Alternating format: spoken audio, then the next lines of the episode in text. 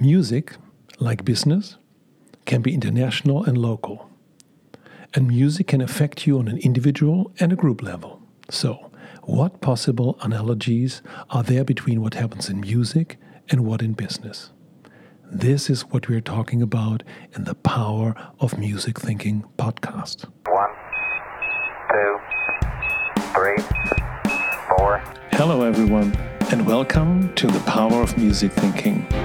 My name is Christof Zürn, and this is the podcast for people with a musical heart and a wicked job.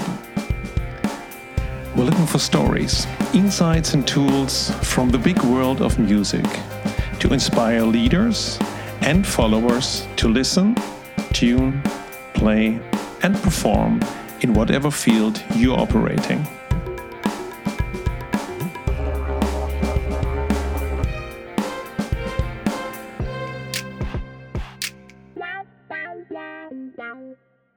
In this podcast, we will explore different kinds of music and different types of business.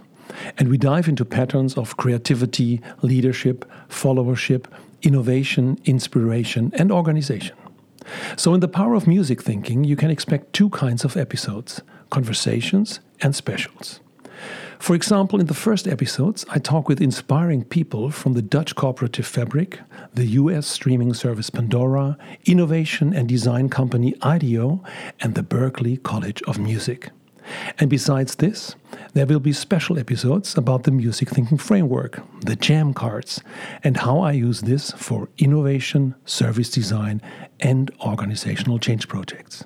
So, if you have a musical heart and a wicked job, I would be pleased if you join me on this journey. Please subscribe on Spotify, iTunes, or wherever you are listening to your podcast.